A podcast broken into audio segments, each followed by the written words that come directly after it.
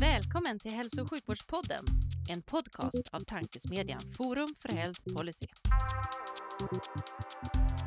I den här podden möts frågor om hur vi kan få bättre hälsa med frågor om vilken politik som krävs. Det kommer bli samtal om personcentrering, ledarskap, digitalisering, organisation, politik och mycket mer.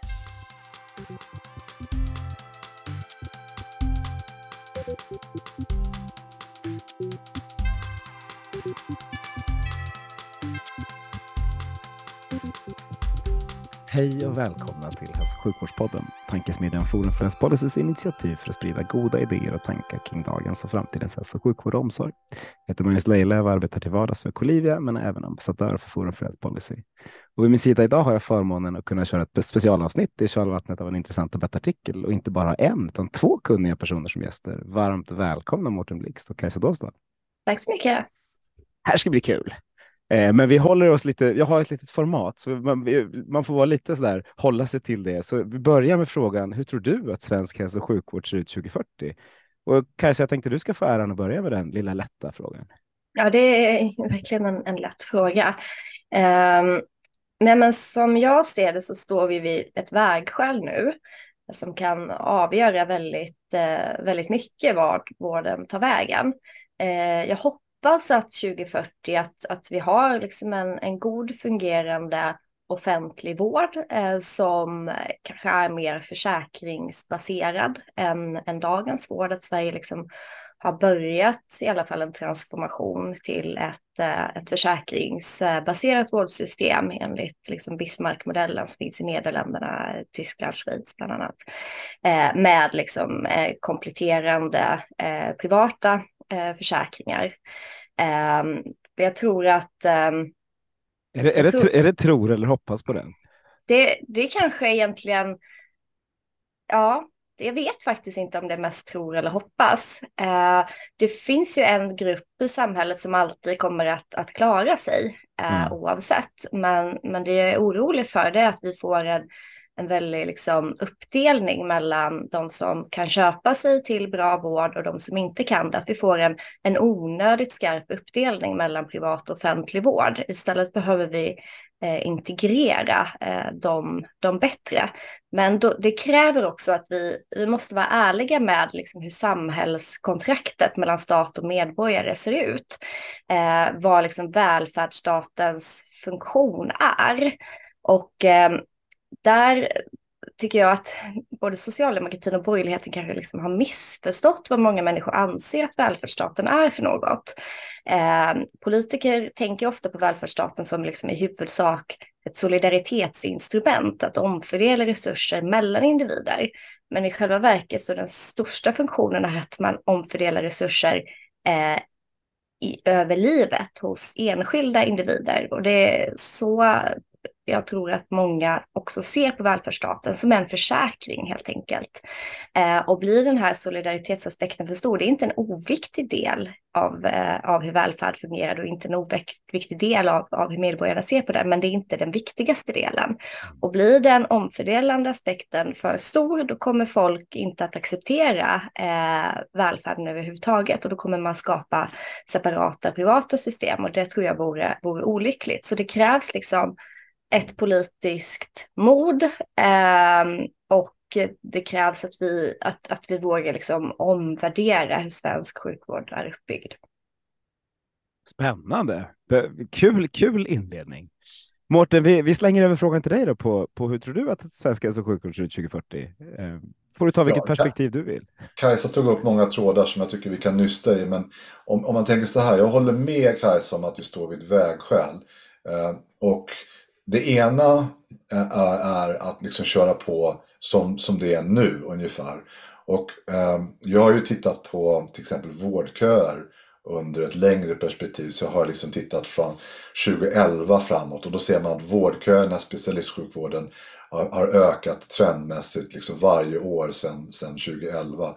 Och ja, från 300 000 personer 2011 till mer än 600 000 idag då. Ja, och om man inte gör någonting Eh, Eh, då är det inte liksom så konstigt att tro att, att den här trenden kommer fortsätta, att vårdköerna kommer fortsätta att öka, pressen kommer öka. Vi ser till exempel i, i England eh, att där har man då flera andra faktorer som har bidragit, men där är det verkliga problem i National Health Service. Så att, så att liksom problemen har växt under en längre tid och att fortsätta samma hjulspårscenariot, det leder nog ganska trist och säkert till ökade vårdköer och, och eh, försämrad vård. Och det andra då, eh, om man ska skissa, skissa på liksom en, en reformutveckling, det är ju liksom mycket svårare att, att skilja på vad man önskar och, och, och vad som är möjligt.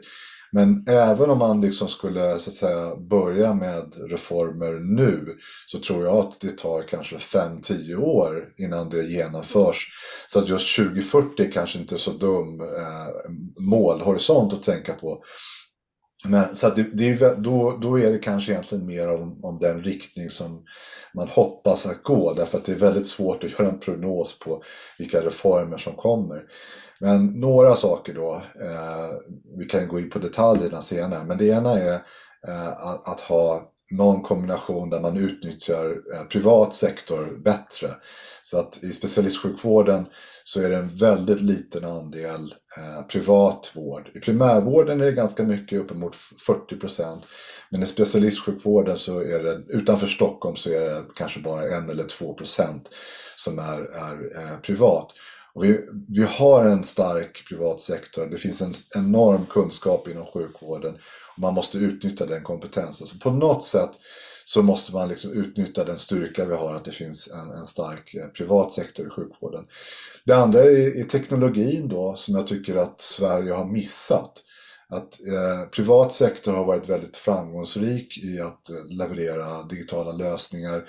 Vi har liksom eh, techbolag, vi har mm mobilt bank-id, vi har framgångsrika spel och allt möjligt. Eh, men eh, offentlig sektor har varit dålig på att ta in eh, teknologisk utveckling. Eh, man har väldigt många system. Eh, läkarna måste logga in flera gånger, använda sin tid till annat än kärnuppgifter och, inte till patienterna. Så jag skulle vilja se att man liksom bygger ut, har en gemensam digital infrastruktur och det är alldeles oavsett om man liksom, så att säga, förstatligar sjukvården, vilket man kan diskutera sen. Eh, jag tror att man måste ha gemensamma standards eh, så att regionerna kan prata med varandra, man kan ha eh, samtal mellan regioner och äldreomsorgen och framförallt även med privat sektor så att man liksom har gemensamma standard. Och då ser jag framför mig att man liksom skulle kunna tillåta vården att, att liksom koppla in privata lösningar där man till exempel kan köpa till sig eh, åtgärder och monitorering och förebyggande åtgärder eh, och så vidare och leverera liksom mer vård för samma pengar och att liksom vad, vad är ett vårdmöte kanske kan ändras. Att det är inte så att man nödvändigtvis liksom blir sjuk och så att det måste gå till sjukhuset, att en hel del förebyggande åtgärder gör att liksom befolkningen kanske eh, är friskare. Så att, att utnyttja teknologin och, och, de möjligheter som finns, eh, det är den andra delen i, i det som jag tycker, de reformer jag skulle vilja se fram, fram, mig. Kul! Så, den frågan är så rolig för svaren liksom har skapat så många eh, nya frågor så jag har liksom material från er podd. Det känns underbart. Men jag tänkte innan vi eh, hugger in i dem, för det finns mycket jag skulle vilja djupdyka i, så tänkte jag att det är bra för lyssnarna att få en liten bild av vilka ni är. Så jag ställer frågan, vem är du Kajsa? Eh, jag är eh, programansvarig för välfärdsfrågor på eh, den marknadsliberala tankesmedjan Timbro. Och sen är jag legitimerad läkare i botten så att jag jobbar både som läkare och på Timbro. Då. Absolut. Du har en spännande bakgrund. På, du har varit allt från simlärare till politiker. Ja, precis. Hur, hur, vad, vad, vad, liksom, vad, vad, tog dig dit du hamnade nu? Vad, vad, har, vad har du gjort innan? Nu lyfter jag två saker som jag tycker var roliga. Men... Ja, eh, ja nej, men jag, eh, jag har väl alltid varit liksom politiskt intresserad och eh, politiskt engagerad och under studietiden så, så varvar jag liksom läkar, läkarplugg med eh, att jobba på ledarsidor på, på somrarna eh, och, och sådär. Så att, ehm, Ja, det, det, det, det, är väldigt kul att kunna liksom kombinera eh, att, att, vara, eh, att vara både och. Ja. Och då får man ju det där perspektivet av både liksom, händerna på, i myllan och samtidigt förstå, förståelsen för styr, styrningen. Ja, men precis. Jag inbillar mig det i alla fall. Ja. Men det tror jag också. Mårten, du då? Jag är inte läkare, jag är doktor i nationalekonomi eh, och eh, efter att jag var klar med min avhandling så jobbade jag eh, på, dels på Riksbanken med prognoser och modellutvärdering. Sen har jag varit på Finansdepartementet, Näringsdepartementet. Framförallt håller på med strukturomvandling och produktivitet och, och ja, samhällsekonomisk effektivitet. Men sen 2015 så har jag gått tillbaka till forskning då så jag har skrivit ett antal böcker. Framförallt har jag intresserat mig för digitaliseringseffekter på samhället. Eh, men även på eh, ja, privatisering och eh, fintech och framförallt digital sjukvård. Ibland när jag har seminarier så, där, så blir det lite lustigt att jag håller på med dels fintech och dels digital sjukvård. Och det är så helt olika områden. Vad, vad tusan är det här?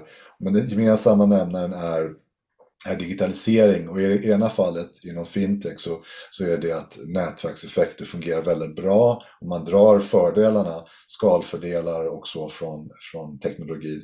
Men i sjukvården så är det tvärtom, att de, de, de fungerar inte men det borde fungera. Så att det, gemensamma, det finns en gemensam nämnare där i, i den här agendan i alla fall. Ja, verkligen, och det är väl vi från sjukvården, eller vi som kanske vill någonting och tittar framåt och tycker att digitalisering är, är det nya svarta tittar ju avundsjukt på fintech-sidan där det faktiskt händer saker. Vad, vad, skulle du vilja sno mer än att man liksom får med sig hela systemet? Vad skulle du vilja ta med dig från, från fintech-sidan? Nej, men det, det, visar väl de här nätverkseffekterna att, att till exempel det enklaste exemplet det kan säga är, är liksom Swish. Att uh, man har uh, i och med att vi har, många har telefoner, man kan ladda ner appen Swish och det är en gemensam infrastruktur som, som de privata bankerna har utvecklat. Och det är en standard och det gör att liksom man kan dela notan på krogen, man kan betala till näringsidkare. Eh, och, och, och, det är möjligt därför att man har en gemensam standard, man har mobilt bank-id eh, och, och det har utvecklats och blivit populärt. Eh, ursprungligen så var det ju för att liksom utföra banktjänster. Men nu är det liksom flera tusen tjänster som är kopplade till mobilt bank-id. Och det tycker jag visar de här nätverkseffekterna som finns eh, när många ansluter sig. Då finns det också ett eh, dels intresse från användarna att liksom, ja, använda tjänsterna. Men det finns intresse från utvecklare att skapa nya innovativa tjänster. Och det är lite det jag hoppas skulle kunna hända också i sjukvården då, att man att när, om man har en gemensam standard så, så blir det intressant för framförallt för privata bolag att utveckla nya innovativa tjänster som, som, som folk vill ha. Va? Och, och det, det är en effekt av att det finns skala och nätverk. Då blir det intressant. Mm. Det är väl också en, en del som skulle kunna göra att vi som patienter skulle kunna använda data som finns utanför sjukvårdssystemet i större utsträckning när vi behandlas som patienter. I forskning menar du? Nej, jag, alltså, jag, jag, vill ju att när jag kommer till vården så ska, så ska läkare, läkaren eller sköterskan eller vem jag nu träffar veta om hur mycket jag rört mig, vad jag ätit. Den här datan som jag ändå samlar på, som, jag, som man skulle vilja ha med i min, liksom, i min behandling. Um, ja. det finns ju alla möjligheter. Det finns ju dessutom en massa annan data runt omkring som, som vi inte får in i patientmötet som jag verkligen. Det, det, det tror jag också. Sen, sen väcker det ju kniviga frågor kring eh, personlig integritet men vissa personer kanske vill att, att den eh, vårdpersonalen vet mycket mer om en. Eh, och i sådana fall så gör man kanske ett sådant frivilligt val och delar med sig den data som, som finns. Men det, det, är inte självklart att alla vill ha det på det sättet. Nej, absolut inte. Men, men på tal om den här valfriheten så är det väl vi som skulle vilja, som jag tror är ganska många. Det, det kanske är mer oetiskt att inte låta oss använda data. Ja. Ja, äh, vi, vi, vi tar oss vidare. Jag eh, tänkte få börja på mängden följdfrågor. Och, och, och Kajsa, du nämnde Nederländerna som ett system som du tror att vi liksom kommer att titta på framåt. Vi har gjort 90 avsnitt av den här podden och väldigt många har lyft Nederländerna som ett, liksom, ett bra exempel på hur hur man kan, liksom, vad man skulle kunna ta till sig och man kan kunna lära sig. Vad, vad ser du att vi, om vi då skulle ta, gå hela vägen till ett försäkringssystem, vad, vad är fördelarna och nackdelarna tänker du för den svenska modellen? Så den stora fördelen är ju att man får en, en konkurrens på sammanhållna vårdkedjor. Eh, i, I Sverige idag så har vi ju liksom vårdval eh, i, i primärvården. Eh, många regioner har också vårdval liksom i, i specialistvården. Eh, men det finns inget vårdval för liksom sammanhållna vårdkedjor. Eh, och, och, det gör att systemet blir onödigt splittrat. Eh, det gör också att ett stort fokus hela tiden läggs på, på specialistsjukvården och man har ju försökt i, i många, många år att liksom uppvärdera primärvårdens eh, status, eh, vilket, vilket behövs. Men eh, om man inte liksom flyttar makten och pengarna eh, till någon som kan stå för den sammanhållna vårdkedjan, då kommer man aldrig eh, få till någon sammanhållen vårdkedja eh, heller. Eh, så det är ju den stora fördelen. Eh, sen så finns det ju skillnader mellan Sverige och Nederländerna. Vi, vi har ju liksom i, i grunden två ganska olika sjukvårdssystem som har vuxit fram historiskt liksom på, på olika sätt och det är svårt att bara radera ut historien och säga att nu ska vi göra som i Nederländerna. Eh, och sen så är Nederländerna också ett mycket mer komprimerat eh, land. Det är ju möjligt att eh, att, att, att ha liksom olika aktörer att välja vård på ett, på ett helt annat, eh, annat sätt där än, än, än, vad det är liksom i, i Norrlands inland. Där kommer det inte finnas möjlighet eh, till, att, eh, till så mycket liksom, eh, konkurrens och, och, och valfrihet eh, på, på, samma sätt. Och det måste man ha liksom en, en ödmjukhet eh, inför. Eh, men, men just det här att få liksom att, att mer försöka se liksom den Alltså, basera valfrihet och konkurrens på sammanhållna vårdkedjor tror jag mycket på, inte minst när det gäller att få in de här förebyggande eh, insatserna och, och att kunna liksom digitalisera på, på ett effektivt eh, sätt. Eh, från läkarkårens sida så så finns ju kritik mot många av de här eh, digitala eh, lösningarna för att man, man upplever liksom att det är eh, ja, att skattepengar går till vård som kanske inte alltid är samhällsekonomiskt effektiv. Eh, det, den kritiken är oftast lite överdriven men den har också en viss poäng. Eh, men kan man då få att konkurrensen liksom sker på det här på, på, på ja, på den sammanhållna vårdkedjan, att, att då försäkringsbolagen ansvarar för majoriteten av vården och att de också då kan utforma och faktiskt tjäna på att folk eh, inte blir sjuka, eh, då, då tror jag att man kommer få in de digitala lösningarna på ett, eh, på ett eh, mycket mer effektivt, eh, effektivt sätt och då kommer förhoppningsvis också fler liksom, läkare inse, inse värdet av den digitala innovationen. Eh, tyvärr är ju många i i mitt eh, skrå kanske lite väl, eh, lite väl eh, skeptiska. Mm. Får jag fånga upp två saker som Kajsa sa där? Det är klart du får. Eh, det, det, ena var det här, jag känner igen den, eh, den kritiken som man hör ibland från läkarkåren med att digitala lösningar kan leda till onödigt mycket vård eller överkonsumtion är ibland ett uttryck som används. Och jag tycker det Eh, det, det, kan, det kan förekomma men jag tycker att det används lite slentrianmässigt ibland. Eh, därför att om man säger att det finns en överkonsumtion eh, som har liksom föranletts av att vi har fått digitala nätläkartjänster. På något sätt så underförstått i det så är det att, att det var på en bra nivå, vården var på en bra konsumtionsnivå innan för de breda grupperna och för liksom enkla vårdbehov.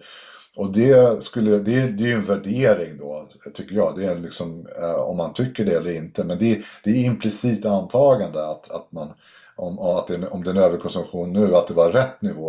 Och jag, jag skulle nog vända mig emot det. Jag tror att liksom det har varit för lite, det har varit för svårt. Och de här digitala lösningarna, de kan ju göra det enkelt att få sånt som som, som, eh, ja, eh, som är ändå är motiverat. Skulle man gå till en fysisk läkarmottagning så skulle man få en behandling för någonting och då borde man kunna få den även i den digitala vården. Eh, och den möjliggörs ju av att det är eh, att det kostar mindre. Va? Det ser man inte minst i eh, digital vård mot psykisk ohälsa där det är väldigt tydligt. Så det är den ena saken som jag, som jag tycker liksom ibland debatten hamnar snett i. Och det andra är det här med liksom primärvården och specialistsjukvården. Jag tror att det, är, det finns ganska stor, o, en, stor enighet om att primärvården är underfinansierad. Det är liksom för få allmänläkare. Eh, men för att komma bukt med det där, då behöver man då, då kanske det kommer nog inte räcka med att man hyvlar lite pengar från, från sjukhusen och specialistsjukvården. Ta 1% eller 2%. Det är, liksom, det är inte den storleksordningen av reform man pratar om, utan man kommer kanske behöva 10% eller mera. Jag hugger till med någonting. Och det där är väldigt svårt att klara av inom ramen för en årlig förändring eh, liksom i, i, i 21 regioner. Att, alltså det, det, där skulle ju skapa enorma konflikter om man får till en sån förändring, om man liksom inte vet vart man är på väg. Så att jag tror att den här underfinansieringen av primärvården, den kommer att finnas kvar så länge man inte liksom orkar ta itu med att det här är inte någon marginaljustering som behövs, utan det, det här är en, en större sak eh, som, som kommer vara svår att genomföra. Mm. Ja, utan tvekan. Och om, man, om man bygger på det, då, för det samman, sammanhållna vårdkedjor är liksom ett, ett spännande begrepp. Eh, var ska den börja? Tittar man på Kaiser Permanente till exempel, som vi ju många liksom tittar med storögt på, så börjar ju de i skolan redan. Eh, med liksom att, och, och vara preventiva så tidigt som möjligt. Och, och man liksom jobbar med barnfetma, man jobbar med de som är utanför samhället och ska liksom skaffa boende, för man inser att det är det ekonomiskt mest gångbara. Hur, var skulle ni, om, om vi skulle liksom plocka in de sammanhållande vårdkedjorna med försäkringslösningar från Nederländerna, jag förstår att det är problematiskt att göra, men om vi skulle göra det i Sverige, var skulle ni vilja börja? Så det gäller ju att få att öppna upp systemet så att någon aktör eh, kan liksom tjäna pengar på att, eh, på att eh, tillhandahålla en, en sammanhållen eh, vårdkedja.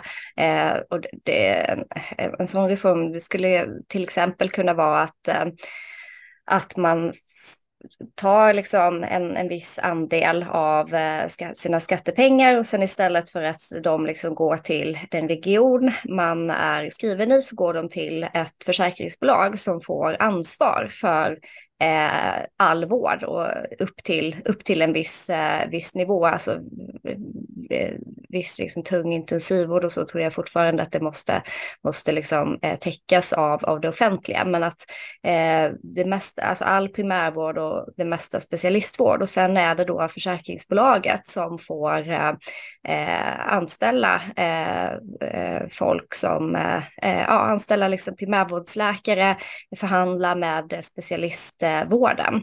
Eh, så, så, så, så, tror jag att eh, att en sådan reform eh, måste, måste se ut. Och då kommer ju också incitamenten komma att hålla personer friska. För eh, det, då blir, det blir dyrt ju mer personer söker vård i ett sådant system. Idag så tjänar ju då privata aktörer pengar när patienterna söker vård. Eh, men i ett sådant system då så skulle de tjäna pengar när patienterna inte söker vård. Eh, och det är ju givetvis, kan ju också medföra liksom komplikationer om man, om man, om man gör det på, på, på fel sätt, men med tydliga liksom patienträttigheter så kommer det utvecklas system där man, där man liksom blir bättre på att arbeta mer, eh, mer förebyggande. Eh, och det, det gäller både liksom i ja, för, för, barn, för vuxna, för, för gamla, eh, för, för alla.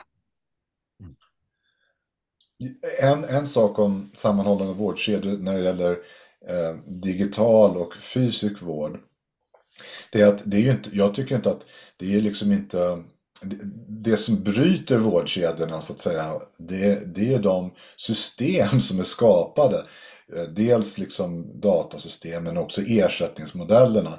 Eh, ett exempel på det, det är då att nätläkartjänster Eh, har ersatts av det här så kallade utomlänsersättningsmodellen. Och den, den var liksom en kuriosa liksom fram till 2016 som gjorde att man kunde eh, få vård utanför sitt eget eh, hemregion och att sen skulle hemregionen betala det. Men sen kom ju det att användas av de här nätläkarna och, och sen ändrades prissättningen. Så nu har man liksom fått en utveckling där man har två parallella system för ersättning och för liksom hur datan hanteras. Eh, och det har bara blivit så eh, därför att man har liksom riggat administrativa rutiner och byråkrati eh, och liksom kommit i, i, i den säcken så att säga.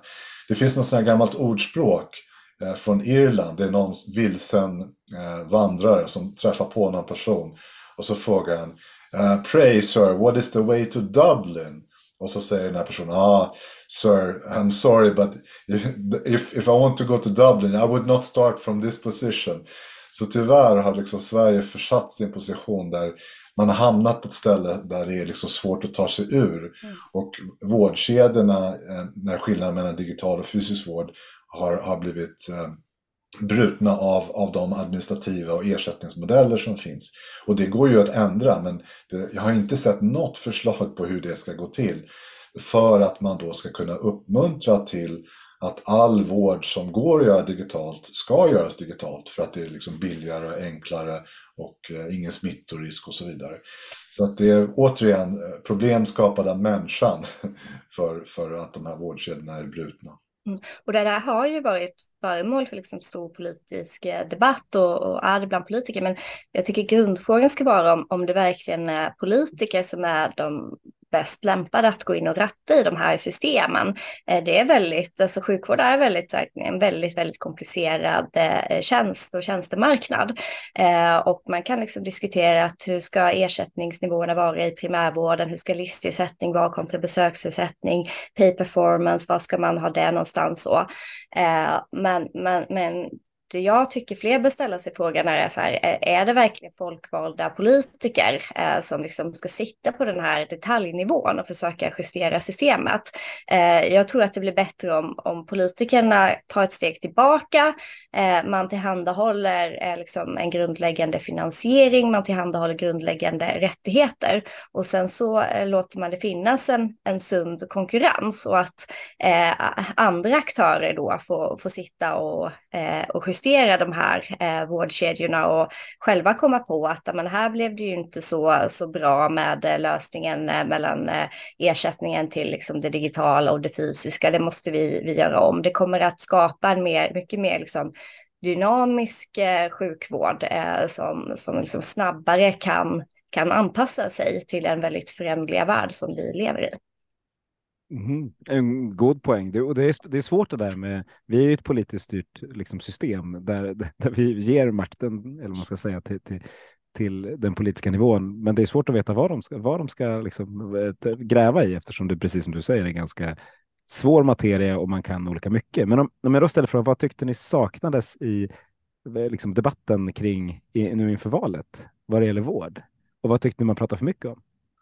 Jag tyckte inte det var någon riktig debatt om, om vården. Det enda var liksom att eh, ska den förstatligas eller inte eh, från, från Kristdemokraterna. Jag tyckte att det saknades ganska mycket faktiskt. Mm, och det är lite svårt att förstå faktiskt vad Kristdemokraterna menar med ett förstatligande av, av vården. Det kan ju betyda väldigt många olika saker. Eh, och jag tror inte att de vet det själva riktigt heller. Eh, och risken liksom, när man pratar om en så stor reform som eh, faktiskt liksom majoriteten eh, av eh, partierna ändå är emot, det är ju att det blir en, en våt filt över utvecklingen eh, i, eh, i vård-Sverige. Ehm, så att vi, vi, vi, får väl se framöver. Och sen från vänsterhåll, då var det ju liksom det gamla vanliga med att det behövs mer pengar och mer resurser.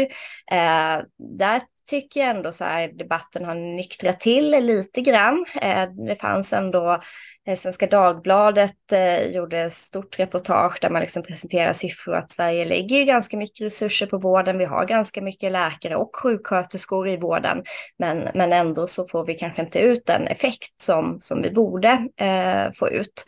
Eh, och, och, sen, så, sen så är det som alltid liksom i svensk sjukvårdsdebatt att alla pratar om primärvården och vi måste uppvärdera den. Men eh, när det väl händer någonting på sjukhusen, alltså när akutmottagningarna blir överfulla, då blir det rubriker därifrån och då kommer det liksom krav på att öka sjukhusens eh, budget, eh, trots att den bästa lösningen kanske inte ligger där.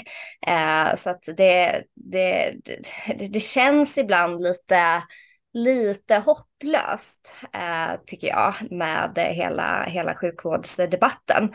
Eh, och sen saknas det också en, en ärlighet i att, så här, att de offentliga resurserna inte är obegränsade och en diskussion om vad det offentliga ska finansiera och vad man som privatperson eh, ska kunna köpa till själv. Och, och det här liksom att, att det saknas en debatt gör att, det gör att eh, systemet blir lite hycklande. Att eh, eh, istället för att liksom vara öppen med prioriteringar och kunna genomföra dem på ett rättvist sätt så blir det att någon patientgrupp som är väldigt bra på att skapa opinion och driva sin sak, de får liksom mer pengar än någon annan mer osynlig patientgrupp. Eh, är det någon del av läkarkåren som är extra stark i någon region, ja då får den kliniken kanske mer pengar och utrustning fastän eh, man egentligen skulle vinna mer på att lägga det eh, någon annanstans. Eh, och så, det, så jag skulle vilja se en, en, en mer övergripande diskussion om, om prioriteringar eh, i vården. Mm. Jag kan haka på där. Eh, det är, lätt, det är lätt att vara programledare med er två i, i studion kan man säga. Ja, ja, Ni hjälper till på ett väldigt fint sätt. Eh, det här, ett tydligt exempel på problemen det är de här växande vårdköerna då som, som vi pratade om inledningsvis, att de har växt under en längre tid. Och man pratar om vårdkö, men, men vad är en vårdkö? Ja, en vårdkö, eller en kö överhuvudtaget, den uppstår ju när inflödet av någonting är större än utflödet. Och varför är inflödet större än utflödet? Ja, men då, det, det, det kan ju handla om prioritering och sådär, men framförallt handlar det ju om att produktiviteten är, är för låg. Eh, och det finns ju studier som visar att till exempel eh, svenska specialistsjukvården och sjukhusen har lägre produktivitet i Sverige jämfört med våra grannländer i, i övriga Skandinavien. Och, eh, så har man då konstaterat att problemet är att produktiviteten är för låg. Men vad ska man göra åt det? Ja, I vår debattartikel så skrev ju Kajsa och jag om att man borde öppna upp för mer privata lösningar. Till exempel eh, att ha någon typ av skarpare vårdgaranti så att efter 30 dagar så kanske man borde liksom få mer tydlig möjligheten att, att få en tjänst utförd av privat utförare. Eh, och att då ge större möjlighet till att använda de resurser som finns i, i privat sektor. Det är en sak. Men eh, det, var inte, det är inte någon komplett lösning. Det är komplext i sjukvården. Så man behöver antagligen jobba mer med att minska byråkratin, att se till att läkarna inte behöver ägna så mycket tid åt kringuppgifter. Eh, det är, det är svårt att jämföra mellan länder men, men det finns indikationer på att eh, i i Sverige får läkarna ägna massor av tid åt, åt liksom sånt som inte är kärnuppgifter. Så det finns ju ett styrningsproblem från, från regionerna utöver att, att man liksom inte har tagit hand om teknologin. Mm. Hur är din bild där Kajsa, du som faktiskt sitter i vården i vardagen? Eh, ja, så jag förstår faktiskt inte riktigt hur man kan, kan jobba inom vården och ändå vara för eh, skattehöjningar och att mer resurser. Eh, för det finns sånt liksom oerhört eh, slöseri med, eh, med personalens eh, tid. Ehm, eh, och det är ju någonting som, som, som verkligen liksom behöver eh, behöver åtgärdas. Eh, professionen skyller ofta på politiker, att det är politiker som, eh, som inför massa eh, uppföljningssystem, kontrollsystem. Eh, men väldigt mycket av den här överadministrationen är faktiskt också professionsdriven. Eh, och där tycker jag att jag, eh, där skulle jag vilja se en betydligt vassare självkritik från läkare och sjuksköterskekårens eh, sida. Mm. Om ni hade haft ett eh, blankt ark papper och fått göra om det, vad, vad, hade ni gjort? Vad hade ni gjort annorlunda i, i svensk hälso och sjukvård? Förutom då, om vi tittar, inte tar bort styrning, men vi tittar bara på liksom ner nära patienten. Ja, att man bara ska föra, behöva föra in uppgifter en gång och att de uppgifterna som finns, eh, alltså som kommer automatiskt som blodtryck, labbprover och så vidare, de ska ju inte eh, människa behöva föra in överhuvudtaget. Eh, idag så sitter ju eh, undersköterskor och sjuksköterskor och, och skriver av ehm, labbvärlden labbvärden och skriver in manuellt i journalen. Och sen som jag ska kommunicera med röntgen då som har ett eget journalsystem, då måste jag ytterligare en gång manuellt föra över eh, vissa labbvärden och viss information. Likasådant med operation som eh, har sitt eget eh, journalsystem. Eh, alla de här eh, eh patientregistren som, som är väldigt bra, som liksom eh, är en, är en styrka för svensk forskning verkligen. Eh, men de innebär också ett manuellt överförande av uppgifter som redan finns eh, i journalen. Och jag har ägnat mig åt att liksom göra överslagsräkningar på vad vissa av de här systemen eh, kostar kostar, tid och personal. Och bland annat då PAS-IVA som är liksom kvalitetsregistret inom intensivvården. Eh, där går det åt så mycket personaltid att, att det motsvarar ändå så några intensivvårdsplatser eh, som man skulle kunna öppna om man bara slutade med det här registret. Eller, vilket skulle vara bättre, om det skedde en automatisk, eh, automatisk överföring. Ja, för det har vi pratat om. Det kanske inte bara är, är den här tiden, det är kanske också en frustration som byggs upp av det där att, att inte ägna det tiden åt det som man borde ägna tiden åt.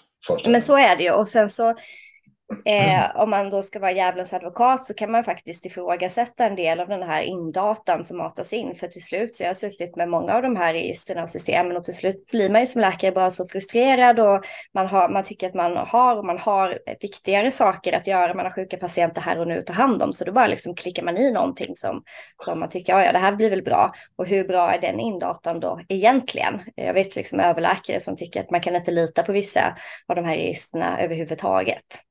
Nej. Och så, så funkar det i den verkliga världen också när man ska fylla in en undersökning som är dålig eller som liksom bara blir för lång. Men, men här sitter vi på hur mycket data som helst. Det är ju, man blir ju både, om man skulle vara utanför systemet skulle man bli helt mörkrädd av att höra det du beskriver just nu. Och även vi som då har pratat om det här inom systemet de senaste 15 åren så är det ju samma sak vi pratar om. Att liksom vi har all data, varför gör vi det inte enkelt? Vad, vad skulle vi, Mårten, vad skulle vi behöva göra då? Ja, det, att det finns någon enkel lösning, det, det tror jag inte. Uh, jag, ja, fast, om, fast om, man, om, man, tittar på, på det du beskriver om fintech, så, fintech. Menar, så, så, jävla svårt ska det väl inte vara att få data att flyga? Alltså, jag har ju skissat på en, en Alltså, jag, jag, tänk, jag, jag har inte åsikter om exakt hur man ska lösa inom sjukvården. Därför att det tycker jag att läkarna måste göra. Eh, jag har inte de kunskaperna. Däremot från organisatorisk nivå så tror jag att eh, för att få en gemensam standard så behöver man liksom ha piska och, och morot och säga åt regionerna att den här delen måste liksom, det måste finnas en gemensam standard och ni måste ansluta er till den. Gör ni det får ni pengar, gör ni inte det så, så får ni någonting som får ni inte pengar och, och så vidare.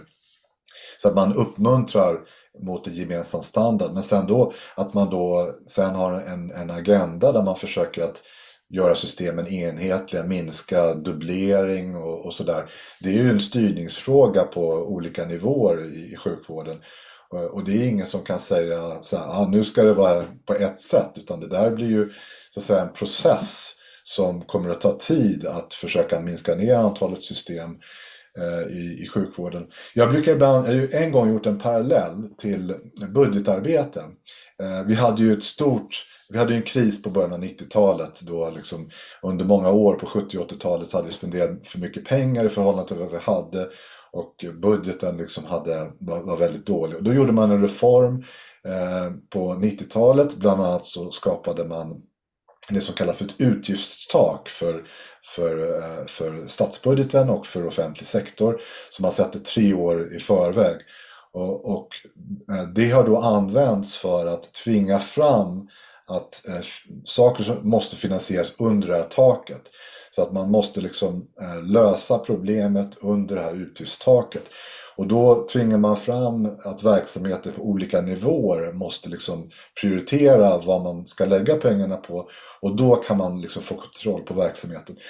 Jag tror att man skulle kunna tänka något liknande när det gäller liksom byråkrati inom, inom sjukvården. Att, att liksom kringuppgifter de, eh, och, och liksom sådana här pålagor, de får inte ta mer än en viss procent. Och sen får man prioritera, eh, prioritera bort gamla saker som kanske bara ligger kvar och harvar. Eh, och det måste göras på flera nivåer så att man eh, kan prioritera den tiden som läkarna ägnar och, i, och liksom få bort de här kringuppgifterna. För jag tror man kan inte ta bort alla kringuppgifter. Att liksom, det finns ju ett värde av att samla data och att, att det finns den här liksom, rapporteringen och kvalitetssystemen. Men, men det måste finnas någon balans mellan att behålla det gamla och, uh, och den tid som läggs. Så det var ett långt svar på en enkel fråga, men, men, det, men det är ju komplext helt enkelt. Ja, kalla det för enkel fråga är väl kanske ta i också. Det, det, det, är ju svåra, det är ju svåra frågor, även om man kan eh, formulera dem relativt enkelt. Ja. Eh, en, en intressant sak som du sa i början, Mårten, handlar om eh, liksom, att den privata sektorn eh, har tagit sig in i den i primära vården i mångt och mycket, men inte i slutenvården. Hur, hur ser ni, du eller ni, det, hur, hur det skulle kunna se ut framöver? Eh, för, för liksom, vi vill ju minska vårdköer, det tror jag vi alla är eniga om. Sen så finns det huret, eh, där ni har en liksom, take som är åt det privata hållet. Alltså den lägst hängande frukten, det är ju att eh, verkligen få till en fungerande eh, privat eh, sektor eh, när det gäller att korta, korta vårdköerna, då framförallt liksom köer till eh, operation, eh, ingrepp. Eh, det har ju till exempel Danmark lyckats med eh, betydligt, betydligt bättre än Sverige. och när det gäller liksom köer till besök inom specialistvården och så vidare, där går det också att göra mycket med, de, med de privata aktörerna som är mer produktiva än de offentliga aktörerna. Så även om man jämför om man liksom justerar för eh, patienternas sjuklighet, om man justerar för utbildningsuppdrag och så vidare, så ser man att de privata aktörerna är mer produktiva.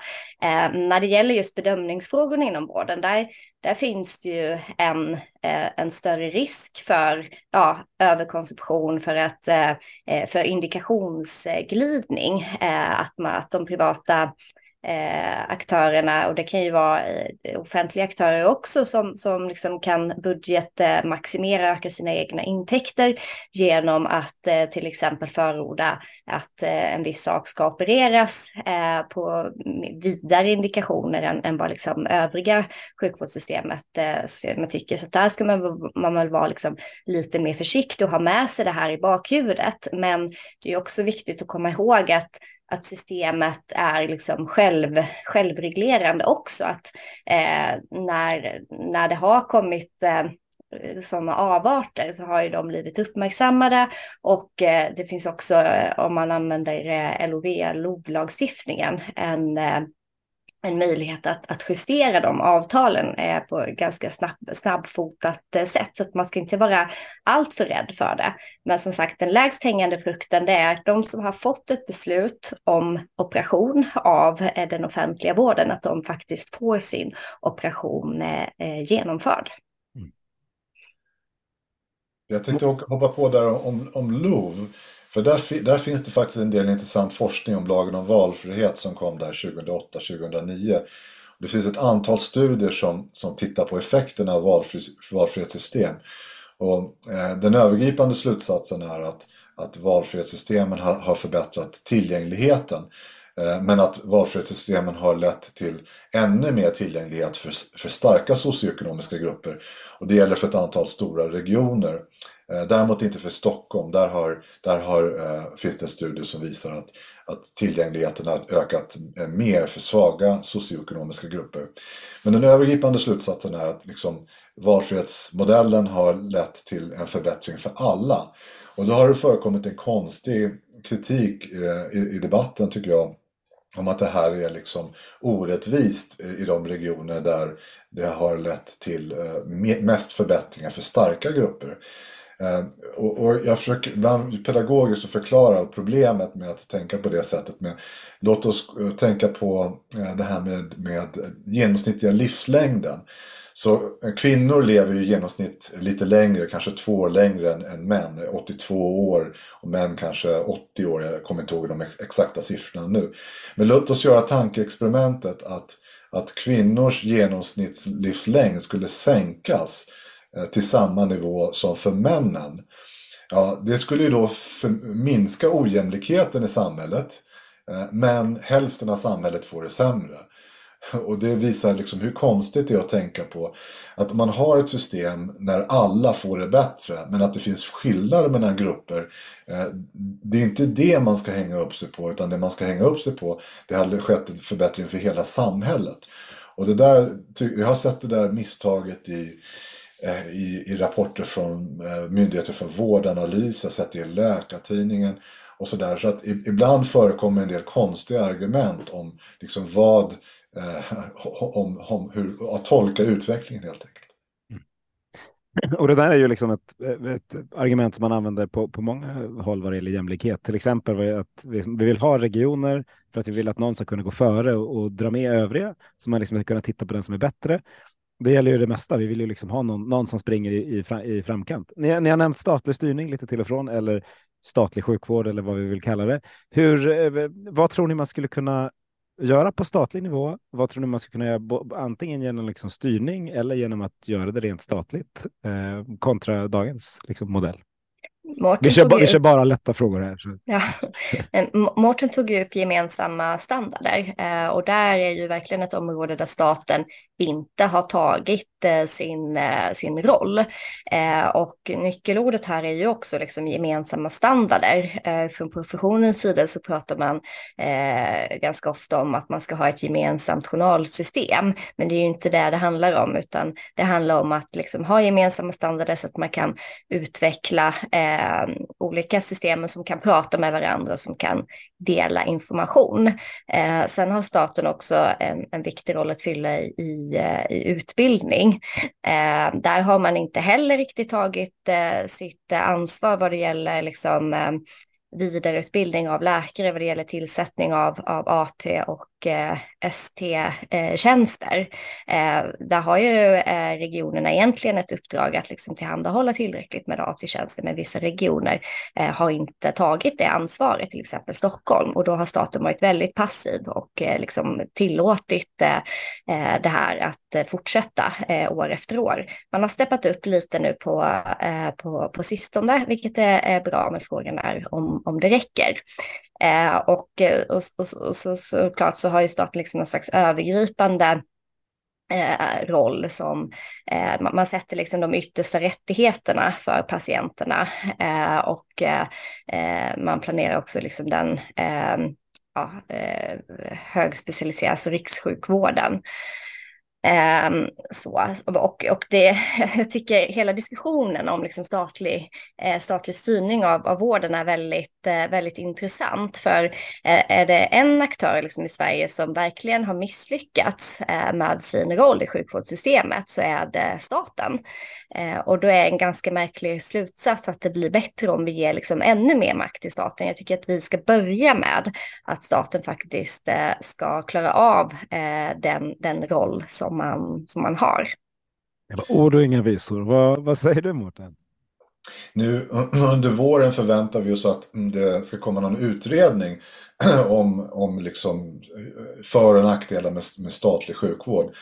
Så de här frågorna de är ju verkligen högaktuella.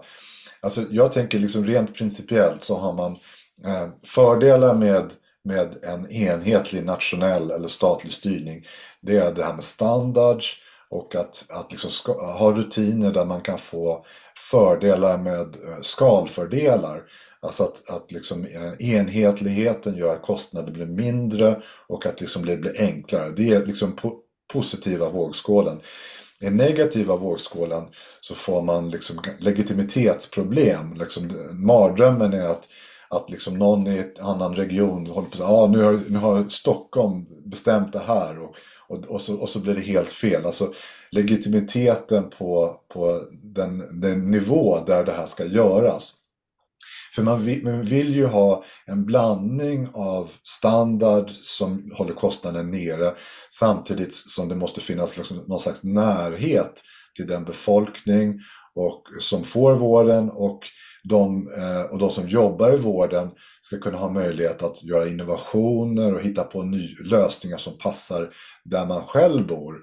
Eh, för att om allting ska liksom styras från Stockholm, som är då kanske mardrömmen, då, då kväser man ju eh, innovationer och idéer och, och, och, det blir inte lika roligt heller att jobba i en sån verksamhet. Då, då blir det den här våta filten.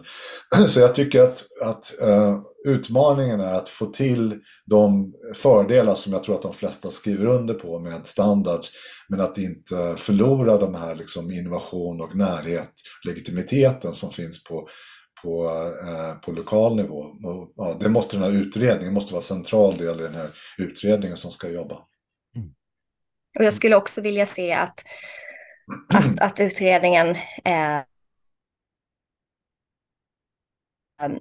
har inspiration, inte bara liksom från Norge och Danmark, men också till exempel från Nederländerna. Att hur skulle man kunna gå i den riktningen? Skulle, skulle det vara möjligt att kunna liksom opta eh, ut från sin, från sin region eh, och att låta ett eh, privat försäkringsbolag eh, sköta, eh, upphandla vården?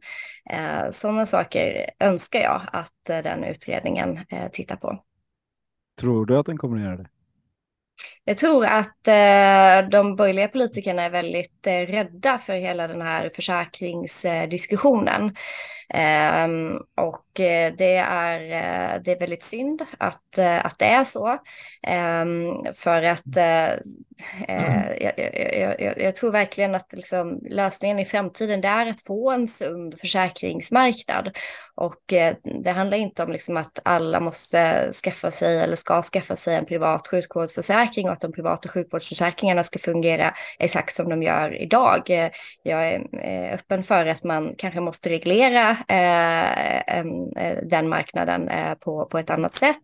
Eh, och särskilt om, om, om man vill att den marknaden ska växa så kollar man på andra länder så, så har ju de kanske Eh, mer eh, reglerad eh, försäkringsmarknad än vad Sverige har. Man har liksom regler om att man får inte höja avgifter hur som helst, man får inte cherrypicka, välja patienter och sådana regleringar finns inte i, i Sverige idag. Det måste vi, där måste vi diskutera. Men jag tror tyvärr att de borgerliga politikerna är alldeles för rädda för kritiken som i så fall kommer kolla på, komma från vänsterhåll. så att man kommer nog mest köra huvudet Eh, i sanden när det gäller det. Vi, vi började prata om det här vägvalet för, för sjukvården och eh, jag drev ju tesen att liksom, ja, demografi och teknologi har, har liksom pushat på att de system vi har eh, fungerar sämre. Eh, men det finns en konsekvens av det också för det här välfärdskontraktet som Kajsa pratade om inledningsvis. Och det, vår, vår välfärdsmodell, den, den, om man liksom på högsta nivå så hänger den på att man är, när man är ung i början av livet då får man, eh, då får man skola, man får liksom vård, men man för inte in några pengar utan det gör man först när man börjar jobba.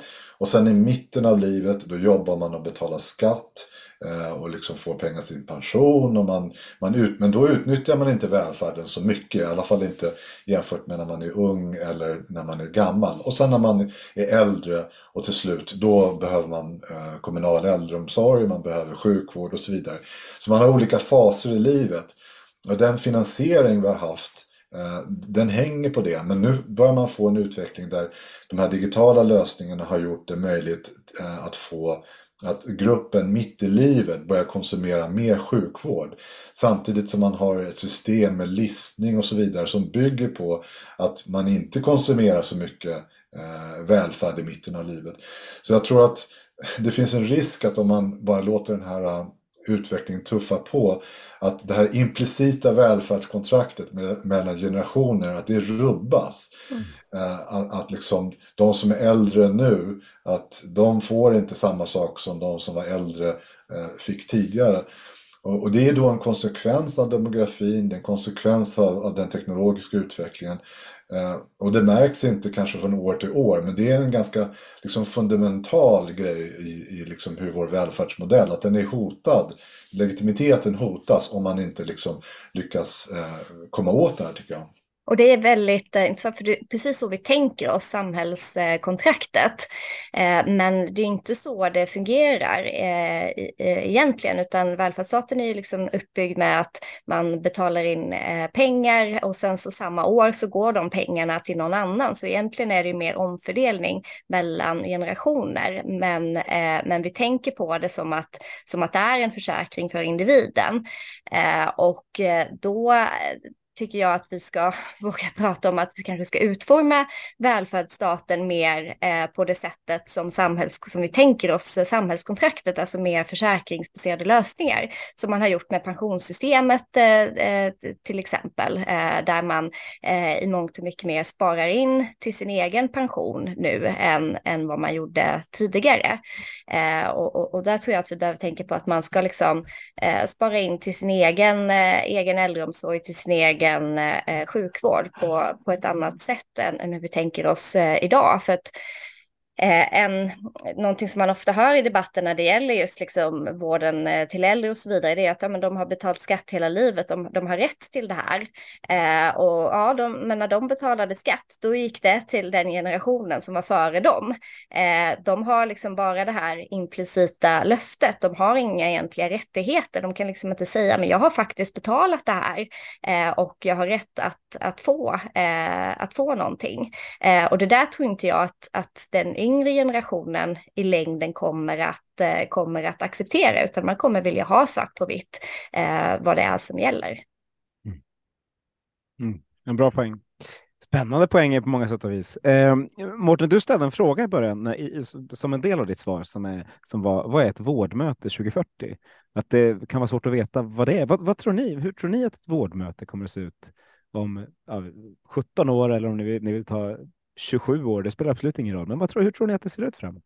Så jag tänker mig att ett vårdmöte eh, 2040, det, det, är lite, alltså det här liksom personliga kontakten, det här liksom när, när, man som läkare då hämtar en patient i väntrummet och så sitter man liksom mitt emot patienten och eh, pra, eh, ta, pratar, tar anamnes och sen så tar man status och känner och klämmer och sådär. Det kommer att, det kommer att finnas kvar.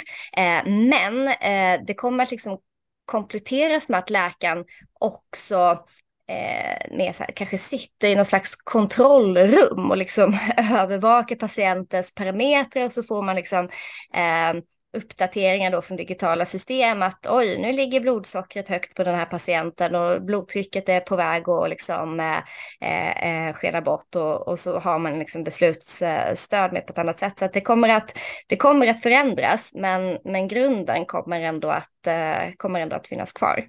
Tror du att det kommer gälla patienten på sjukhus eller en sån som jag som sitter hemma och, och liksom mäter mina värden? Alltså både och.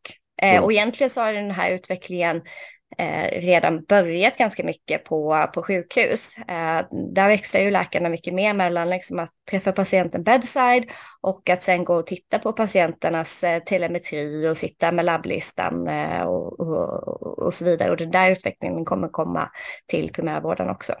Ja, man hoppas ju lite det. Jag hade trott den skulle ha kommit redan nu, men, men det har den ju inte riktigt skulle jag vilja säga, även om vi testar mycket. Mårten, vad tror du? Hur tror du att ett vårdmöte ser ut? Jag håller med Kajsa där. Eh, jag tror att det liksom blir mer flytande. Man har kvar det här klassiska vårdmötet, men att, att det kommer kunna vara liksom mycket mera korta kontakter, kanske någon enstaka grej eh, under en, alltså mer kontinuerligt när, när det uppstår en situation som, där det behövs någonting. Eh, som hänger då på att det är monitorering till exempel. Så att, eh, och det gäller väl att försöka uppmuntra till det. För går man i den riktningen då kan det ju bli mer förebyggande så att liksom man, att, att, mot hälsa snarare än mot att bota, eh, bota en sjukdom, att förbättra hälsan. Och vi hoppas att det går dit. Det tycker jag är en bra, en bra vision i varje fall. Hörrni, vi har pratat en timme ungefär nu. Jag tycker det är häftigt hur snabbt det går när man har ett sånt här samtal. Vad, när ni kom in i det digitala rummet, var det något ni hade velat prata om som ni inte tycker att ni får prata om? Jag, jag tycker att det är spännande. Eh, en, en, sak som vi inte har pratat om det är det här med eh, hur, hur vårdförsäkringarna har växt fram och blivit väldigt omfattande i Sverige och jag tror att det hänger ihop med att stödja arbetsmarknaden. Att vi har haft hög sjukfrånvaro och man har höga kostnader på företag och då har företagen känt det blivit viktigt att, att liksom försäkra sig mot att nyckelpersonal är frånvarande. Ehm, och det tror jag är en stor drivkraft att, att vi har haft vårdförsäkringar som har ökat tiofaldigt upp till 600-700 000 idag jämfört med, med 90-talet. Och, och, och försöker man, om man skulle minska det här och försöka komma åt det, då tror jag det skulle vara en allvarlig effekt på, på hur vår arbetsmarknad fungerar. Och den, den aspekten tycker jag glöms bort ofta i debatten, som bara handlat om, om liksom sjukvårdsdelen. Mm. Du då kanske, är det något du känner att du inte fått, fått prata om? Mm, men det, är alltid, det, det, finns så mycket att prata om gällande det här ämnet. Så att, eh, eh en, en, timme är liksom aldrig, aldrig nog. Eh, men eh, men eh, jag har väl fått sagt mina eh, huvudpoänger i alla fall. Ja, men vad skönt att höra. Då skulle jag vilja tacka er varmast för att ni var med i Hälso och sjukvårdspodden. Tack så mycket. Tackar, tack.